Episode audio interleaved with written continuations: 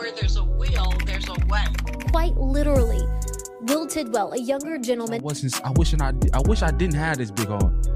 People just do nothing but hurt. me. Anybody can dream the dream. Anybody can have a goal, but see, You're gonna be a neighborhood hero. You just keep shining, young king. the ones you try to look out for the most, the clients you try to give a discount to, the clients you try to cut a few corners for, the clients you try to help out, the one you break down your prices and let them pay you in, in payments for, or whatever the case may be, the one you just try to do right by. Those are the clients that work the hell out of you the most. Those are the clients that want you to jump over the moon and the stars for them, and they have no type of compensation to show or to thank you for all of the work that you put in for them.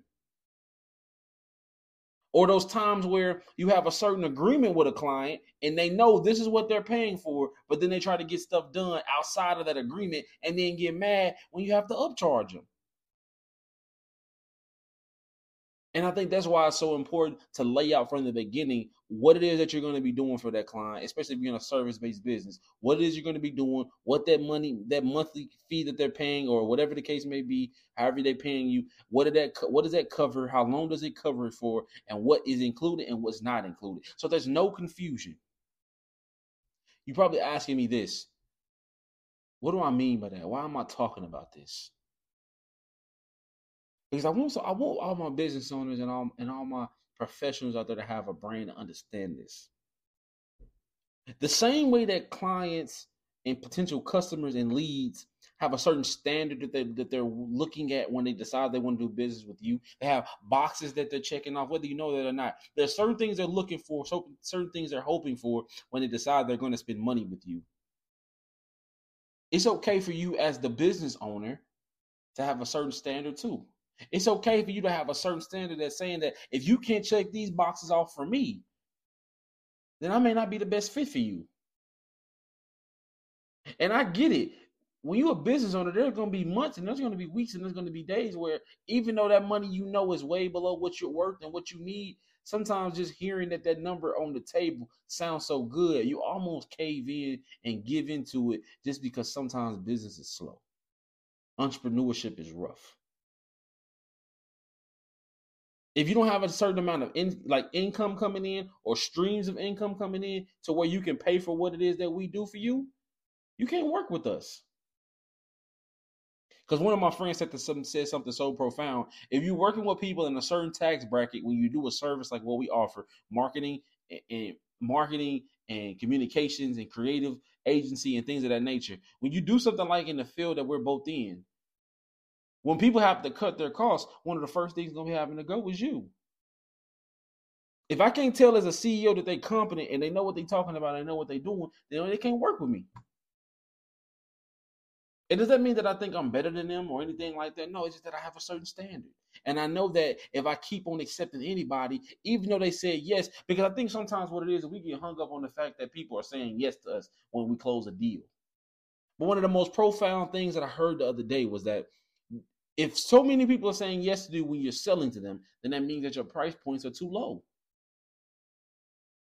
If you're not getting a certain amount of no's and a certain amount of uh, that's out of my budget, if you're not getting enough of those, that lets you know two things. Your price point isn't high enough, and you're not reaching a certain quality or a certain caliber level of client that you need to be reaching.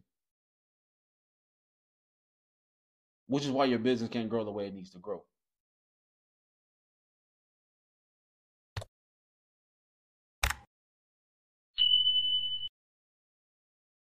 So why is it so important to have this standard? The reason why it's so critical for you guys to have this standard when it comes to your business and your brand, and not just accepting anybody as a client and as a as somebody that you want to do business with. It's because you need stability like everybody else. And when you have a certain standard, we have a certain thing that you live by in your brand, you keep away those people that have that expensive taste with a poor budget and you start attracting those people have an expensive taste and an even more expensive budget and that the ideas that they have they can match it and they can do what needs to be done and pay you what you're worth and never make you question that You deserve that. You're talking to middle class people or lower class people about a luxury product, and it'll never work. You're talking a language to them that they don't understand. You asking this person that barely has something left over each month for themselves to spend an additional X amount of dollars with you when that's just not something that they planned for. They couldn't afford it, even if they do know they need it. Their brand really needs it. Their brand could really use it. They're, they're not going to be even able to comprehend why it is you're talking to them in the first place. And so, my message to you is this this is the year you stop playing small. This is the year that you stop lowballing yourself on your prices because you're afraid of what people are going to say. If they say no, that's okay. There's somebody out there that needs what you have to give, what you have to offer, that needs your business, and you won't be too much for them. Eventually, you're gonna run into somebody and they're gonna say, "That's all you charge." For what you're doing, you should be charging this. And when you start to run into people like that, then you'll know you found your crowd. This is the year we're not afraid of rejection anymore. We're not afraid of people not being able to see our value anymore. That's their problem, not yours. Because if you, because reality, the problem was never your services. It was never your business. Not to say that you don't need to work on the business. Not to say that you don't need to to, to clean some things up in the brand. But a lot of times we lowball ourselves. We lower our prices. We we we lessen the quality of our work because we're offering too much to people that don't that can't afford us anyway. And it's the year we stop doing that.